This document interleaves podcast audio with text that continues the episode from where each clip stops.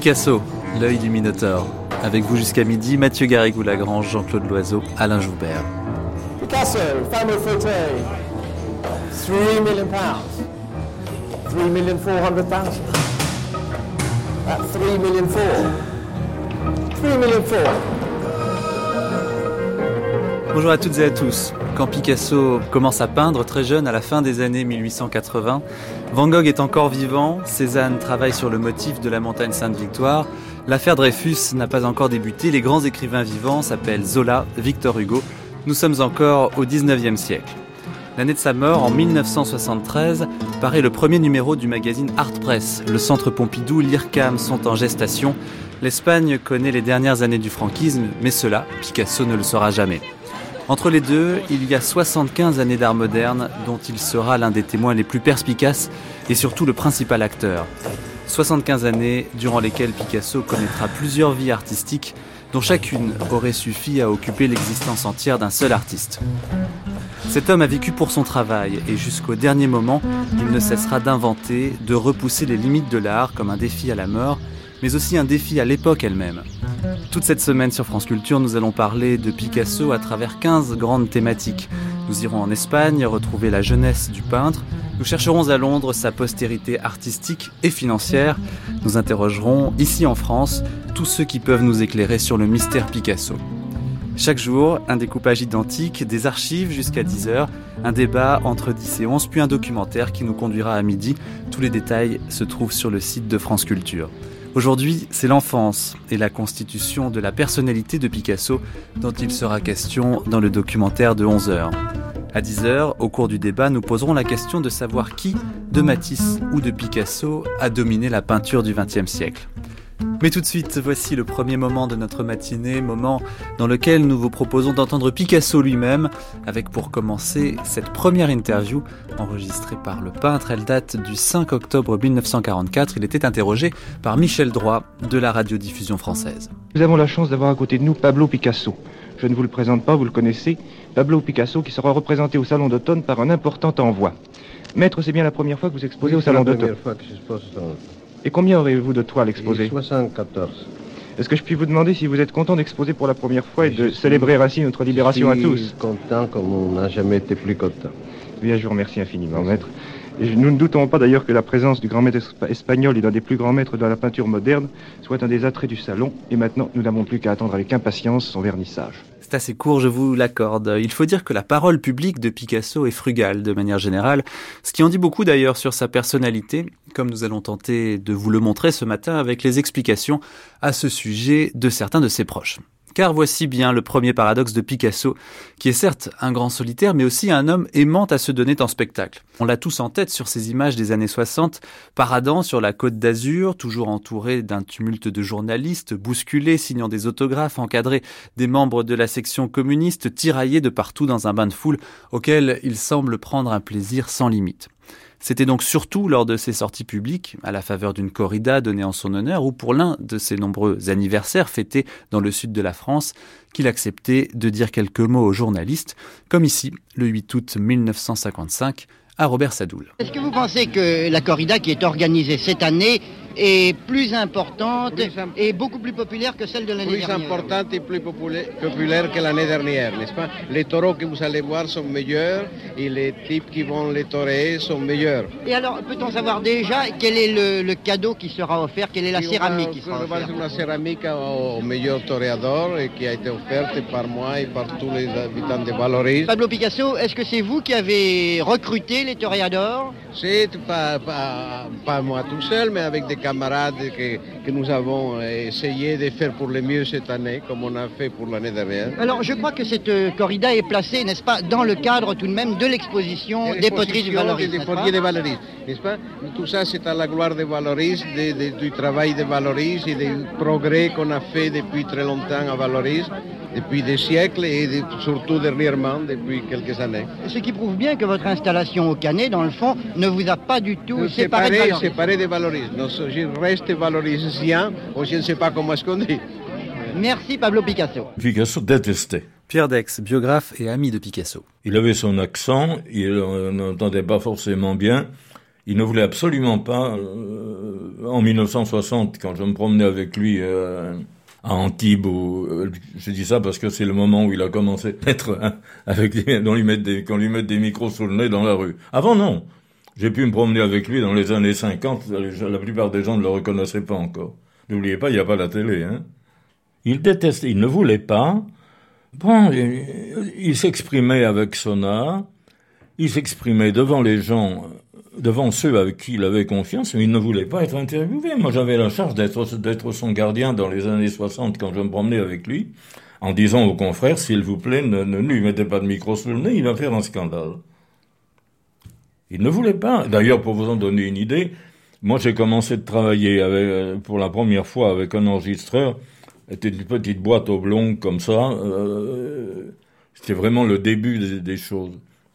Et un jour, je suis arrivé à, à Notre-Dame de Vie avec ça. Et puis, quelqu'un m'a demandé qu'est-ce que c'est? Je dis, c'est une machine à enregistrer. Tu laisses ça ici, hein? Et euh, après, ça, la fille de, de, de, Catherine en avait une, jouait avec, je l'ai réparée. Et Picasso disait, c'est la même chose, ça reste, ça vient pas chez moi. Hein, ça. Mais il réagit finalement comme euh, si on allait lui voler son âme euh, en enregistrant ses paroles. Écoutez, il est quand même né en 1881. Il a tout de suite, beaucoup plus tôt qu'on ne l'a cru, été un photographe, c'est-à-dire s'est occupé de la photographie, a été passionné de cinéma quand il le fallait, etc. Mais qu'on lui vole ses propos, ça, il ne voulait pas. Il écrivait, vous savez, il écrivait des poèmes, il écrivait des... Bon, mais pas la... la pas le... C'était la règle. Hélène Parmelin, Pignon, moi qui étions ses intimes, il était entendu que nous ne rapportions pas dehors nos conversations.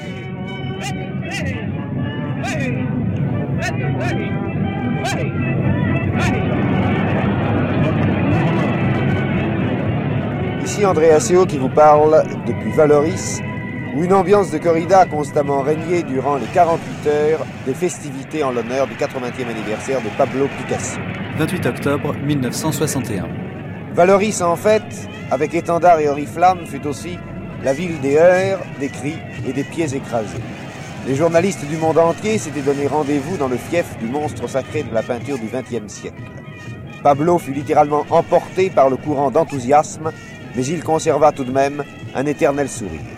Et entre deux soubresauts, il nous déclara, lorsque nous lui demandions si ces festivités l'avaient fatigué Non, je ne suis pas fatigué, au contraire, ça m'anime, ça me donne une vitalité que, que j'ai gardée, je ne sais pas, pour, pour, pour plus tard.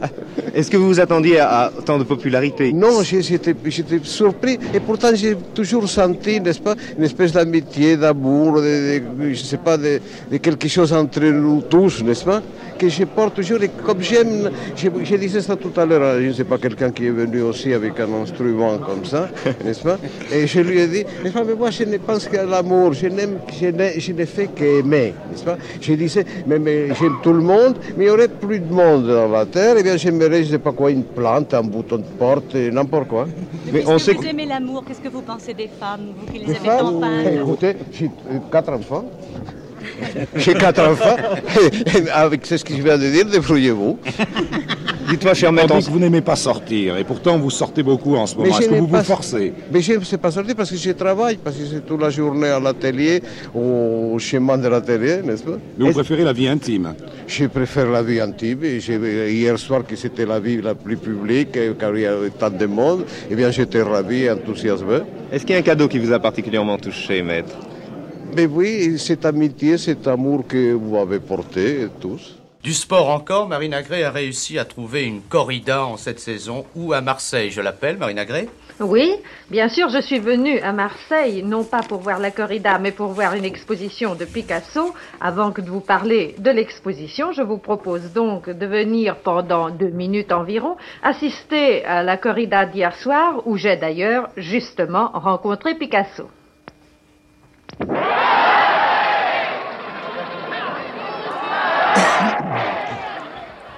qu'est-ce que vous pensez de Dominguini Dominguini, mais je l'aime depuis longtemps et c'est un ami que, avec lequel je suis en très bonne relation toujours. Je vous ai cherché tout ce matin à votre exposition au musée Cantini et c'est ici, à la corrida, que je vous trouve. Mais je viens d'arriver tout de suite, n'est-ce pas Je suis arrivé au moment qu'il sortait pression le taureau. Est-ce que vous allez voir votre exposition? Bien sûr que j'irai la voir. Est-ce que vous vous souvenez ce qui vous est arrivé la première fois où vous avez gravé un picador? Ah, mais il y a longtemps de ça. Il y a, je ne sais pas, j'aimerais mieux pas en parler, ça, ça, ça vieillit. Alors, continuons. Oui, quand vous avez gravé votre premier picador, vous souvenez-vous, il y a eu une petite erreur. Oui, oui, c'est vrai, parce que comme c'était une gravure, c'est devenu à l'envers. Alors j'ai mis la pique, à, la, la pique à, dans la main gauche. Alors j'ai trouvé cette solution magnifique, ça l'appelait les sourds, ça veut dire les gauchers. Vous vous en tirez toujours, c'est merveilleux. Dites-moi, vous avez prêté pas mal de toiles au musée Cantini. C'est rare que vous prêtiez vos Oui, œuvres. généralement, je ne les fais pas. Mais cette fois-ci, j'ai voulu faire plaisir à Marseille et à Douglas Cooper. Vous avez dit aussi une fois qu'un peintre peint pour se constituer une collection. Est-ce que vous le pensez toujours Ah, mais je continue, mais là, des fois, dans le temps, toujours, la collection est partie pour 3 francs et, et je la vois de loin attendre de, de quelques sous de plus. Et c'est pour ça que vous continuez et vous oui, continuerez non, longtemps à oui, peindre. Oui, parce que pour moi, c'est une manie. Il y a des gens qui mangent les ongles et moi, moi j'ai peur. Allez, une dernière euh, interview de corrida avec Robert Sadoul qui joue des coudes, c'est à Valoris en 1954. Pour obtenir un mot du maître, n'importe lequel fera l'affaire. J'aimerais, si possible, m'approcher de Picasso pour avoir son avis sur cette course. Pignon, vous me laissez passer, vous êtes gentil Maître, pourriez-vous me dire comment vous avez trouvé cette course? J'ai trouvé cette course excellente et j'espère que bientôt on en verra d'autres. Merci, maître. Monsieur le maire, c'est la première fois que nous avons une course de taureau à Valoris. J'en suis moi-même enthousiasmé. Et grâce à notre ami Picasso que nous devons cela, je souhaite que ça puisse se renouveler de temps en temps. Pourriez-vous me dire justement euh, quel est ce taureau en céramique euh, que l'on vient de remettre Qu'est-ce qui a fait ce taureau en céramique, Le taureau céramique, c'est un céramiste très connu d'ici, dont je ne me rappelle pas le nom maintenant. Mais... Merci infiniment. Et voilà, c'est ainsi que se termine cette magnifique course de taureaux organisée à Valoris, course de taureaux qui, rappelons-le, pour les âmes délicates, ne comportait pas de mise à mort.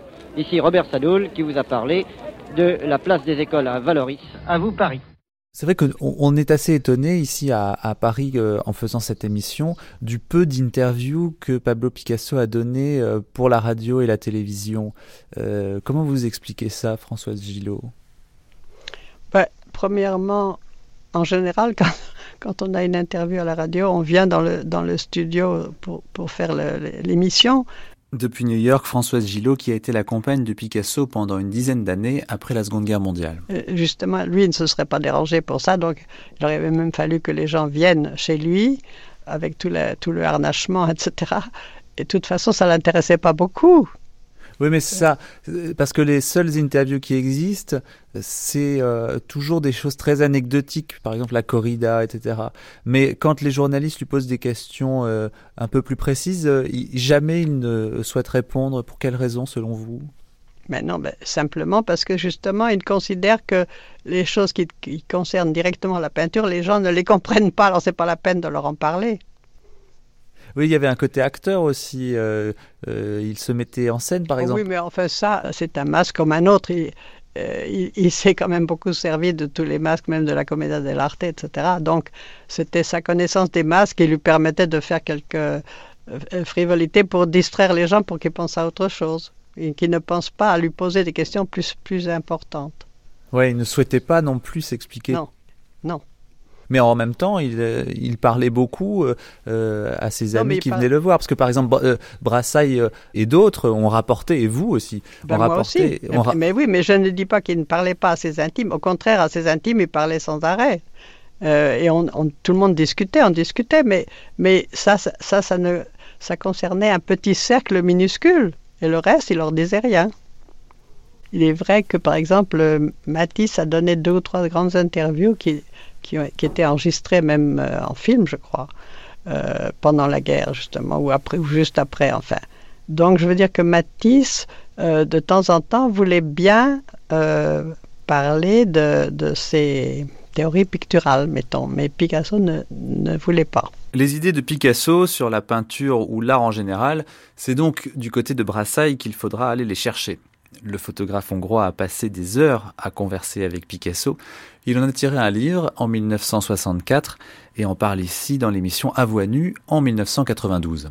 Picasso avait 20 euh, amis euh, euh, poètes et écrivains, non 30 amis. Il n'avait que des amis poètes et écrivains. Pas un seul n'a noté jamais une phrase que Picasso lui a dit. Imaginez-vous les jours et des jours que parlait Max Jacob, que parlait euh, André Breton, que parlait avec Prévert, avec euh, Reverdy, avec euh, je ne sais pas qui, Desnos et tout. Il a parlé pendant des heures, ils ont dit des choses intéressantes. Cocteau a laissé un poème. Euh, Prévert a laissé un poème, Picasso et la pomme, je crois. Vous voyez?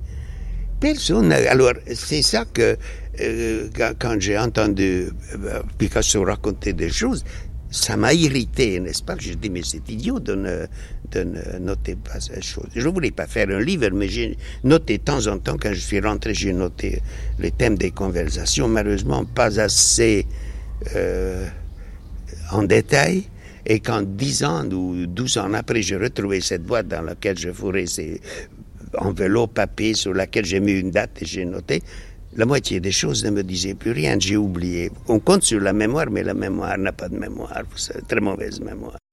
Il se confiait donc aux artistes, mais du côté des journalistes, c'est peut-être à Georges Charansol, qu'il considérait comme un bon critique, que Picasso s'est livré le plus sérieusement au jeu de l'interview, toujours dans le cadre d'une fête à Valoris, le 2 novembre 1961.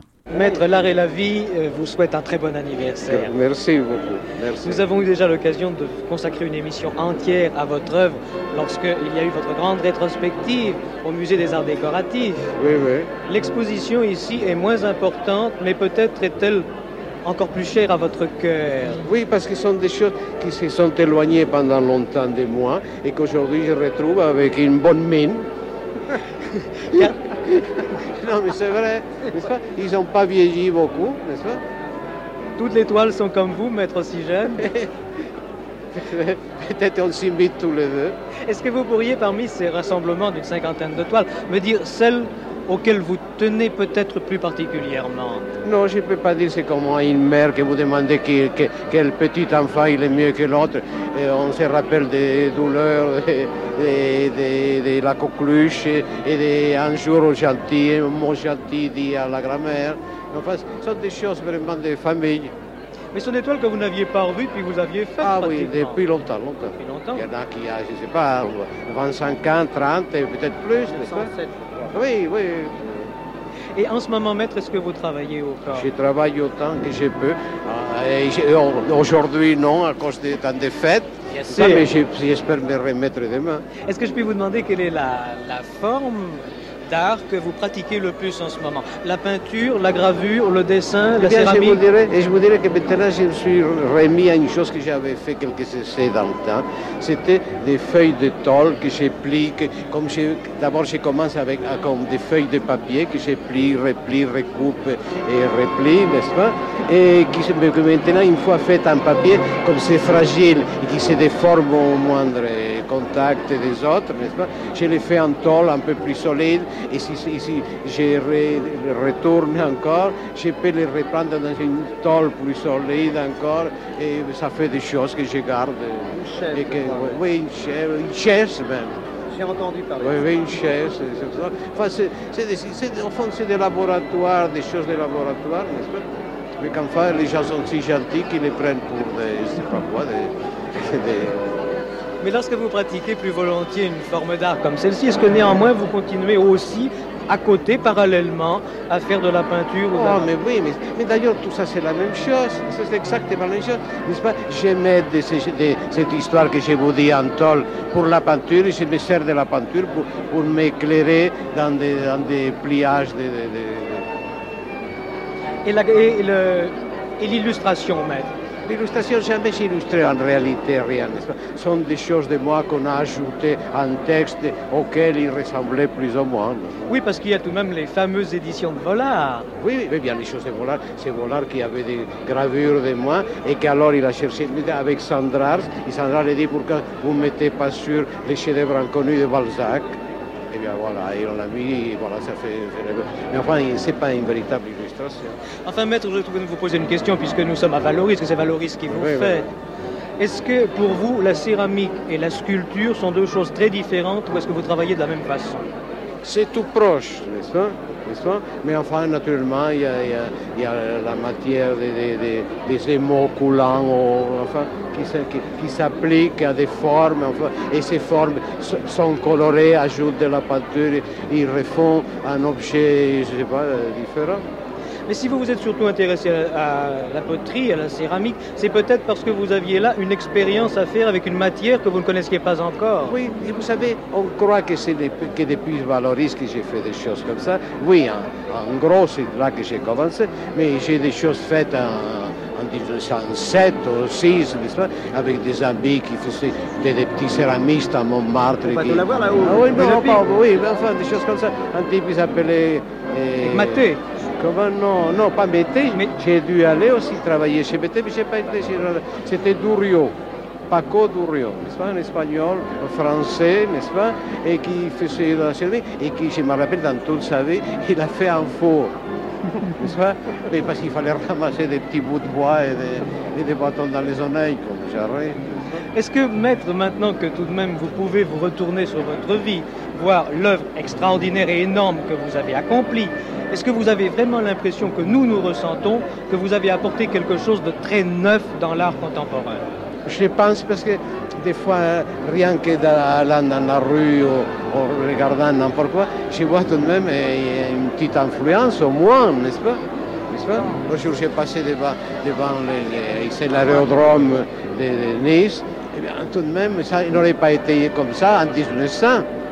N'est-ce pas? On aurait vu des, colonnes doriques avec des chapiteaux d'un autre style, et ça aurait été un monument et bien plus fort que l'opéra, n'est-ce pas? Thank you.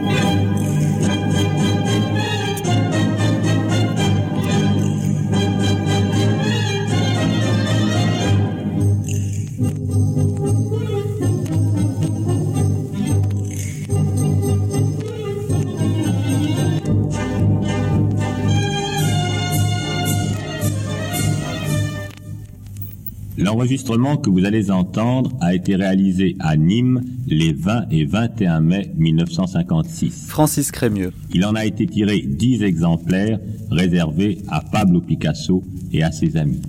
Pourquoi ces 10 exemplaires?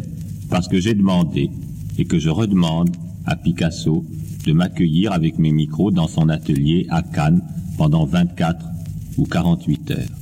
Il va écouter maintenant ce qui a été enregistré à Nîmes et je pense qu'il sera convaincu. Donc ce jour-là, avant la première course, nous nous étions retrouvés à l'hôtel du Cheval Blanc, Picasso, Jean Cocteau, Madame Vesveler, Jacqueline et d'autres amis.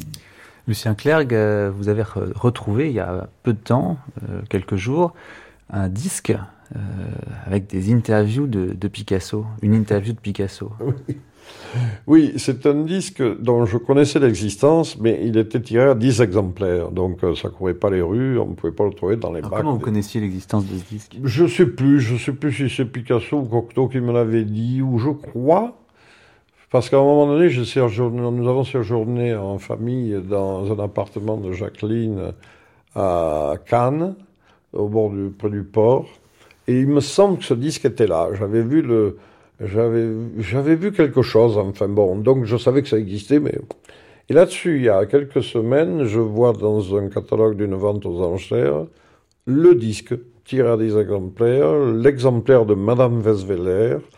Euh, bon, alors je l'ai acheté. Je l'ai acheté. J'ai été manifestement le premier acquéreur puisque personne n'a surenchéri. Et pourquoi est-ce que les biographes de Picasso ne sont même pas au courant de son existence hein?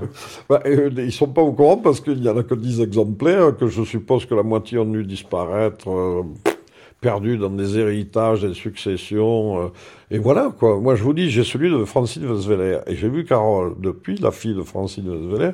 Je lui dis, Carole, tu, tu l'as écouté, ce disque? Elle me dit, jamais, je savais même pas que ce disque existait. Euh, ben écoute, je lui ai dit, je t'en ferai faire une copie pour que tu l'aies, euh, puisque ta mère euh, parle dans ce disque. Donc, euh, vous voyez, manifestement, euh, Picasso a dû en avoir un qui doit être au musée Picasso, Cocteau a dû en avoir un qui doit être à Milly ou, ou au musée de Menton. Enfin, c'est des trucs qui n'ont pas circulé. Je n'ai pas entendu cet enregistrement, Anne Baldassari, mais j'ai connaissance des décryptages. directrice du musée Picasso à Paris. Et justement, vous allez le passer à l'antenne? Euh, Monsieur Picasso, euh, j'ai vu que j'ai vu que hier, euh, au, au cours de euh, la montée du col du Mont Ventoux, n'est-ce pas, vous étiez vraiment très très fatigué et vous aviez beaucoup de mal à rattraper Bobet. Euh, Est-ce que Bobet pour vous est, est un adversaire conséquent, n'est-ce pas? Je connais que l'aurait dit les champions de Valoris qui pourraient euh, lui marcher sur le pied. Euh, mais c'est assez difficile de marcher sur les pieds d'un coureur cycliste. Oui, oui, oui, oui. Mais euh, est-ce que pour vous- ça que je le dis. Oui, Euh, mais est-ce que vous pensez néanmoins que la forme actuelle de Bobet lui permettrait de remporter la 17e étape du Tour d'Italie, qui, comme chacun sait, passe par Florence, n'est-ce pas? Il ne faut pas chercher du formalisme dans les, dans les éléments hein, cyclistes. Il était potache. C'était un homme normal, il s'amusait. Il prenait pas les médias au sérieux. Avait-il raison? C'est à vous de me répondre. C'est un disque vraiment à bracadabrant parce que, euh, alors, c'est un disque émouvant. La couverture est dessinée par Jean Cocteau. Et ça s'intitule Picasso parle. Et euh, lorsqu'on écoute le disque, la première face, c'est le, réalisateur qui était un homme bah, comme vous, qui, qui préparait une émission. Et euh, c'était pour mettre en goût Picasso. Alors il dit, pour que vous voyez comment on travaille, comment on est professionnel et tout. Bon, alors, très bien. Cette première face, euh, il parle de, surtout du film de Clouseau. Et, c'est surtout Cocteau qui parle. Picasso parle un peu, mais Picasso détestait le microphone. Il faut savoir ça. hein. C'est pour ça qu'on a très peu d'enregistrements de Picasso, parce qu'il adorait se faire photographier. Il acceptait la caméra de télévision, de cinéma, mais il détestait le microphone, il détestait sa voix. Il n'aimait pas sa voix. Donc c'est ça, c'est qu'il n'aimait pas sa voix. Ouais, il n'aimait pas sa voix, son accent espagnol. Il avait une petite voix un peu fine comme ça. C'était très curieux. Bon, alors euh, voilà. des fautes de français, mais ça devait pas le déranger. Non, ça c'était charmant. Puis il avait surtout, il répétait tout le temps n'est-ce pas, n'est-ce pas, mais enfin ça que je voulais faire, ça fait partie du personnage. Mais bon, soi-même on peut avoir des, des- euh, on peut pas, euh, on peut ne pas l'aimer. Là-dessus, euh, on écoute, j'écoute la seconde phase. Alors seconde phase, c'est quelque chose vraiment, je ne peux pas vous le décrire parce que il part d'une langue inconnue. Alors, euh, le type, le, le- votre confrère euh, prédécesseur, lui, lui pose une question et il répond à on a un, truc. euh, et, et alors, euh, alors je crois que c'est Cocteau qui démarre, et, et puis après Picasso renchérit, puis on questionne Madame Weisweller qui abonde dans leur sens, dans la même langue. Enfin, c'est d'un comique achevé, parce que euh, je ne sais pas s'il existe un disque de ce genre, de personnages aussi illustres, mais ça me rappelait toutefois euh, dans le Testament d'Orphée de Cocteau, le film, le dernier film qu'il ait réalisé en 1959, euh, dans ce film, il utilise parfois le parler à l'envers, c'est-à-dire le, le magnétophone tourne à l'envers. Et donc, c'est en effet incompréhensible. Et, là, euh, bah, on retrouve un peu cet esprit-là. Mais on a l'impression de, de, de gosses du collège qui s'amusent comme des fous dans la cour du collège.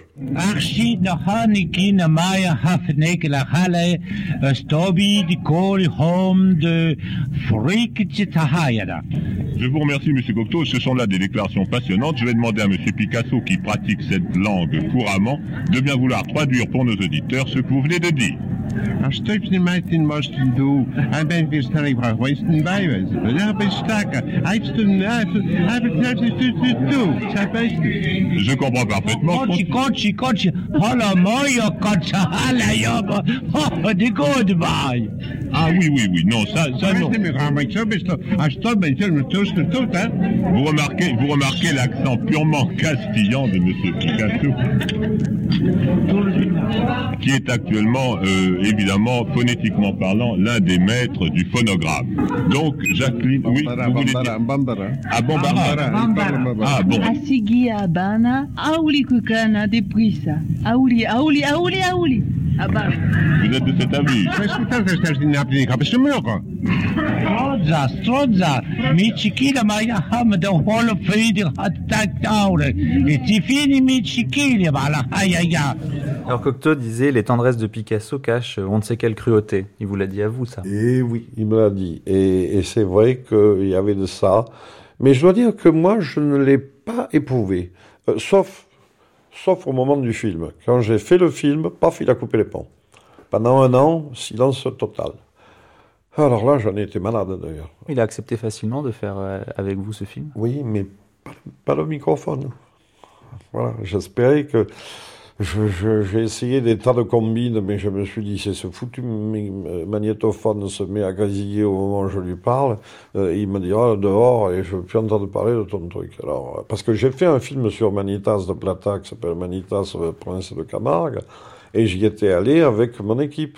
Et quand Jacqueline a vu entrer l'équipe dans la cour, elle m'a dit Toi d'accord, les gitans d'accord, mais pas eux. Alors je leur ai dit Les gars, allez au bistrot et on se retrouve ce soir. Eh ben voilà, j'en reçois un qui me met.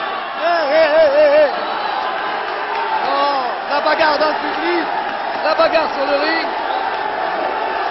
J'ai reçu Reggiuri sur moi. Ça fait mal. Et en ce moment, c'est Reggiuri qui enfourche littéralement des buts et qui lui donne une véritable correction dans le coin. Le public debout acclame Reggiuri. Je n'ai jamais vu une ambiance pareille. Une ambiance absolument extraordinaire. Il regardait beaucoup la télévision, je crois. Il aimait beaucoup ça. Il aimait beaucoup ça, mais pour le catch. Pierre Dex, biographe et proche de Picasso. Pour le catch, pour des choses qui visuellement euh, le passionnaient. Mais le catch, beaucoup. Il y avait des, des émissions de catch, euh, je crois, à 18h30 ou quelque chose comme ça, et là tout s'arrêtait. Et dire qu'il fait de la peinture naïve? Début.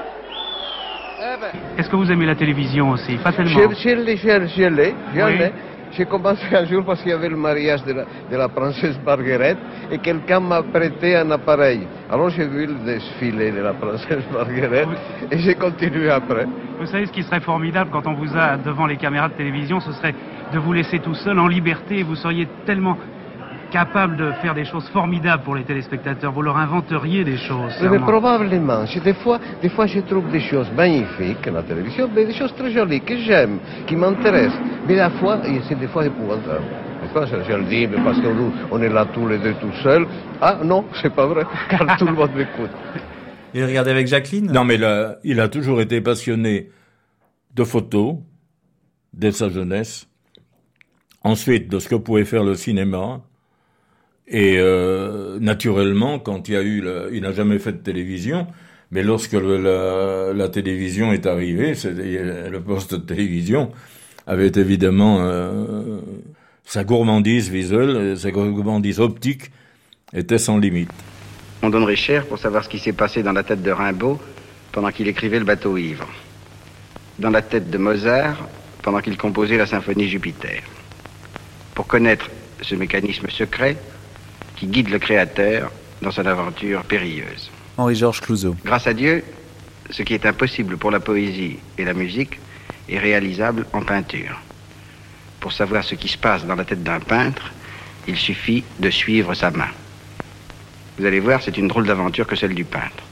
Il marche, il glisse en équilibre sur la corde raide.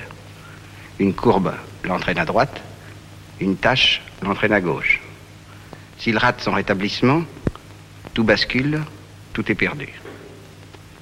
Le peintre avance en tâtonnant comme un aveugle dans l'obscurité de la toile blanche.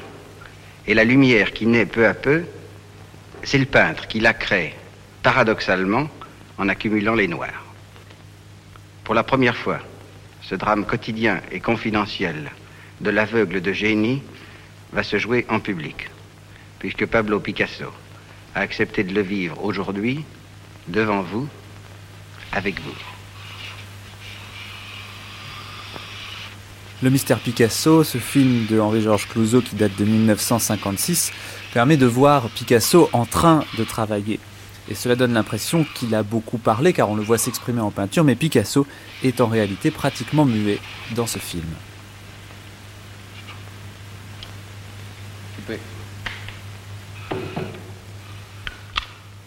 Alors, qu'est-ce qu'on fait? Eh ben, on en fait un autre, non? À moins que tu sois fatigué. Fatigué, ça me plaît. Et continuer toute la nuit, si tu veux. Bon, on y va. Claude. Oui? Qu'est-ce qui reste dans l'appareil? 150 mètres. Ça te fait 5 minutes. Ça suffit. Bon. Alors, en noir ou en couleur? En couleur, c'est plus drôle. Bien, Et qu'est-ce que tu fais? N'importe quoi. Comme d'habitude? Mais attends, tu vas voir. Je vais te réserver une surprise. Bien.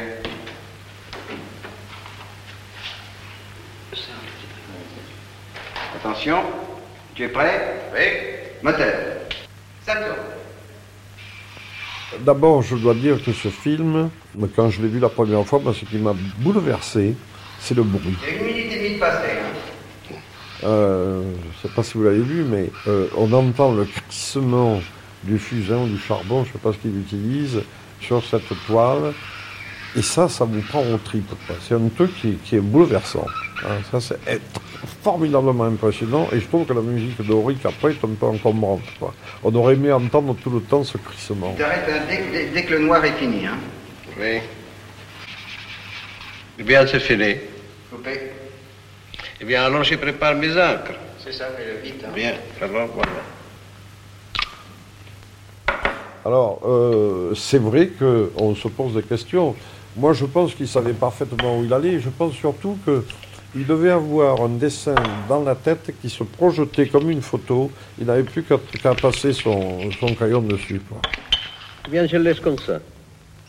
Il y a une chose qui m'embête, c'est que le public va avoir l'impression que tu as fait ça en 10 minutes. J'ai travaillé combien de temps? 5 heures Eh bien, maintenant, tout le monde le sait. Donne-moi une grande toile. Vous savez, c'est, c'est quand même. euh, on, peut, on peut en citer des exemples, mais c'est- surtout dans ce film de Clouseau, ce, ce dont vous parliez à l'instant, c'est cette transformation où la poule qui devient poisson ou inversement. Enfin, euh, et c'est ça. Et, et d'ailleurs, un jour, il me l'a dit.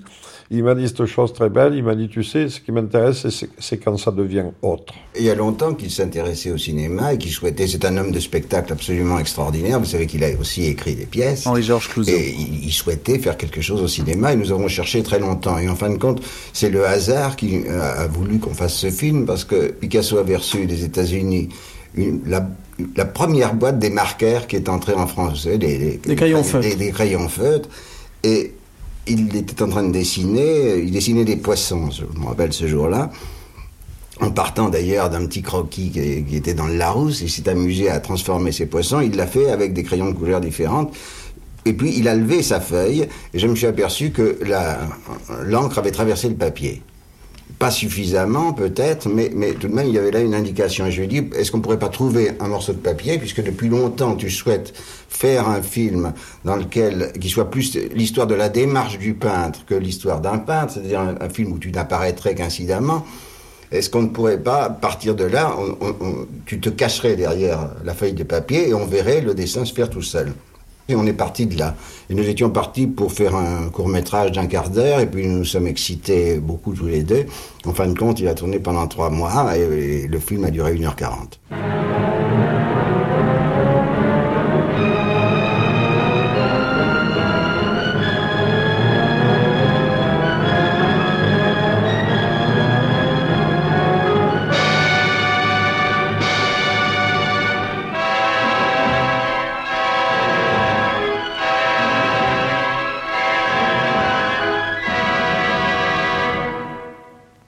Pourquoi est-ce que Picasso, qui euh, n'accepte jamais d'être euh, montré à la télévision, qui donne des interviews euh, avec parcimonie et qui ne supporte pas les médias audiovisuels, comment se fait-il qu'il se laisse aussi complaisamment filmer? Écoutez, je ne peux pas répondre à tout ça. Je ne sais pas, mais Picasso savait sûrement que ce ne serait pas un documentaire de télévision, que Clouseau est vraiment un grand maître. Werner Spies. Il connaissait sûrement les films de Clouseau, il connaissait les diaboliques, des choses comme ça, qui l'intriguaient beaucoup. Et le fait que Clouseau l'ait aussi demandé de participer, parce que Picasso aimait participer. Et, et les commentaires, les quelques commentaires qu'on entend, c'est presque un jeu. Est-ce que hum, Clouseau dit, tu, tu, peux tenir encore une minute et tout ça? Tout ça, c'est, c'est la comédie, hein, c'est vrai. Il avait sans doute deux caméras qui auraient pu prendre la suite. Mais je sais une chose, c'est Jacqueline Picasso qui m'a raconté, c'était un moment extrêmement éprouvant pour Picasso. Dans les studios à Nice, dans une chaleur épouvantable avec ses lampes, elle avait beaucoup peur à cette époque que ça pourrait faire mal à Picasso. Mais une fois commencé, je crois, Picasso voulait aller jusqu'au bout.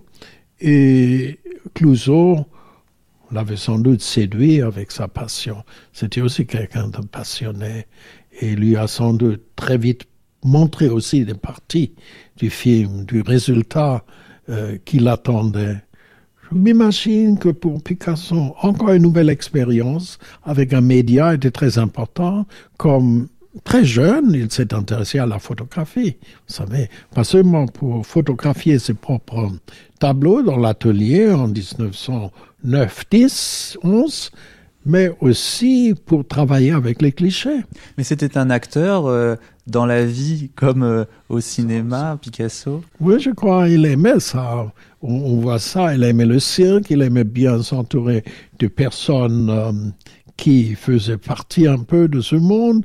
Il aimait, des, euh, il aimait quand il y a Cooper qui venait avec son revolver.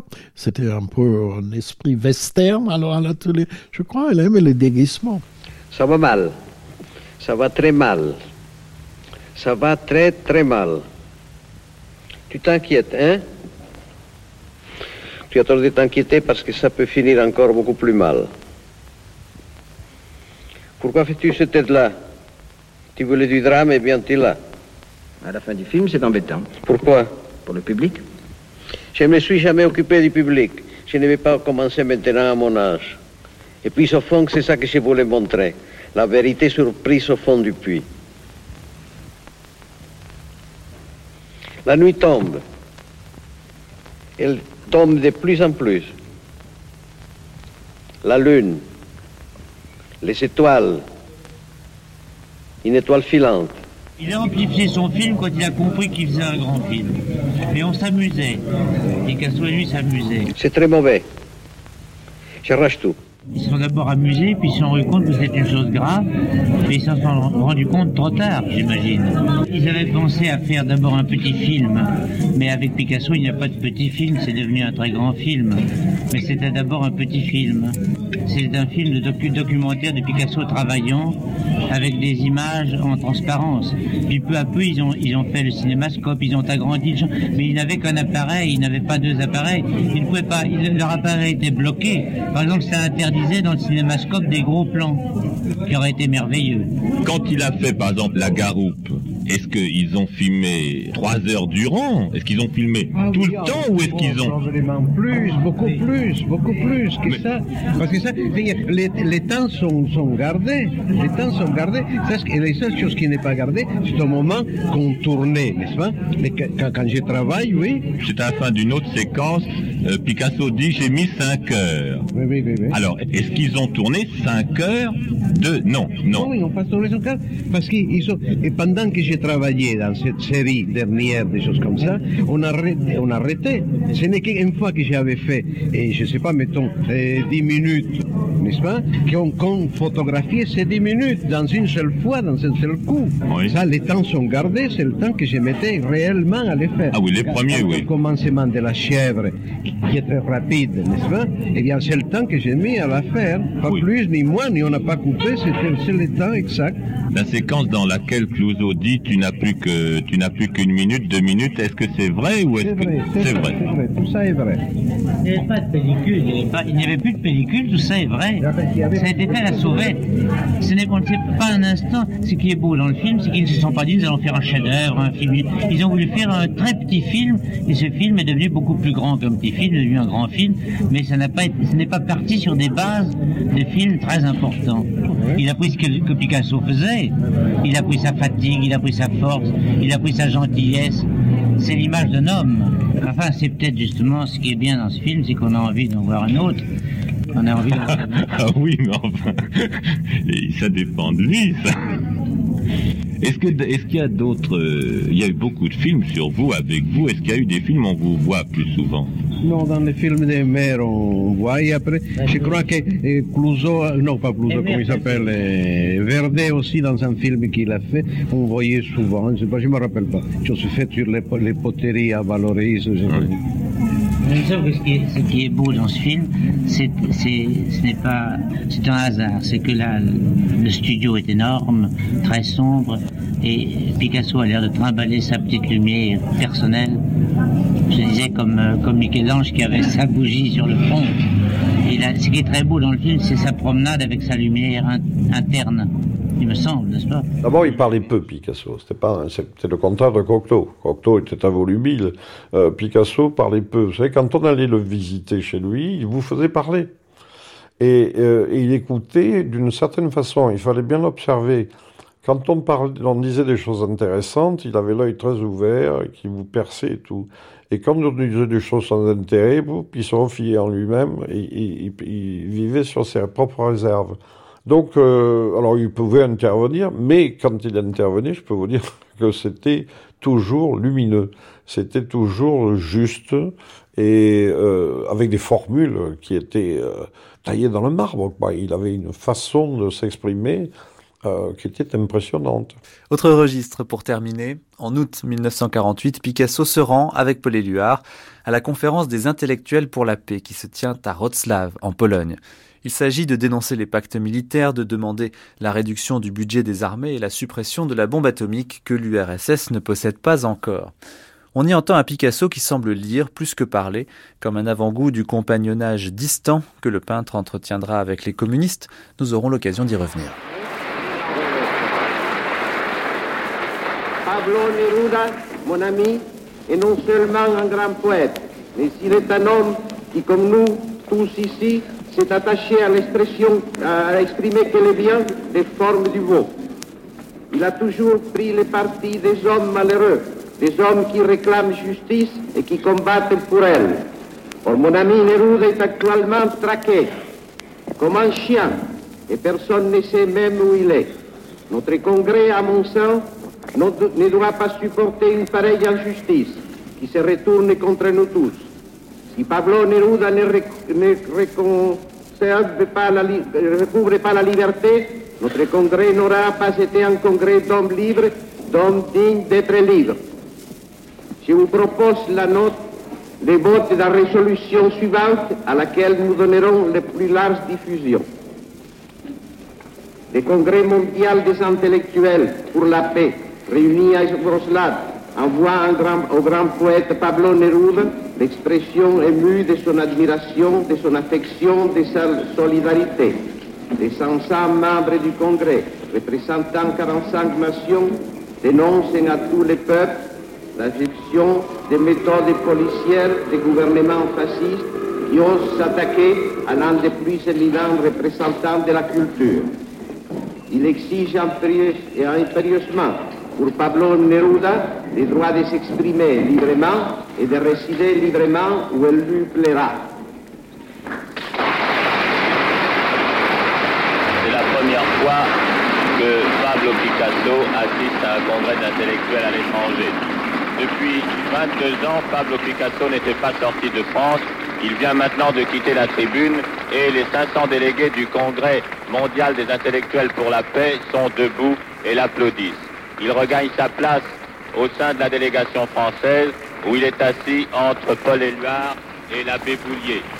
Il est félicité par Léon Moussinac, par Yves Farge, par le professeur Prenant, et c'est maintenant Fadeyev, l'écrivain soviétique qui préside, qui passe la parole à un autre orateur.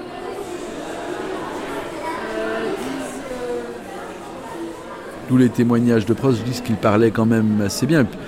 Alors c'est peut-être aussi un homme de sentence, hein, c'est-à-dire qu'on sent la chose pesée, courte.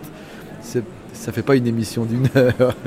Euh, et, puis, euh, peut-être pour reprendre le, titre du film de Clouseau, peut-être qu'il tenait malgré tout, même si l'image est hy- hyper présente, à, conserver un vrai mystère Picasso. hein. Et ce mot de la fin, nous le devions à Bruno Godichon, directeur de la piscine de Roubaix, que nous aurons l'occasion d'entendre à plusieurs reprises dans cette grande traversée Picasso. À 11h aujourd'hui, vous avez rendez-vous avec notre premier documentaire de la semaine intitulé Yo Picasso. Enfance en Andalousie, arrivé à Paris, période bleue et rose, nous vous raconterons l'émergence d'une personnalité qui s'est toujours su hors du commun. Dans une poignée de minutes, le débat du jour avec euh, cette question qui de Matisse ou Picasso a le plus influencé l'art du XXe siècle? Mais tout de suite, le peintre espagnol Miquel Barcelo nous parle, comme il le fera chaque jour, d'une œuvre de Picasso qui l'intéresse en particulier. Restez avec nous.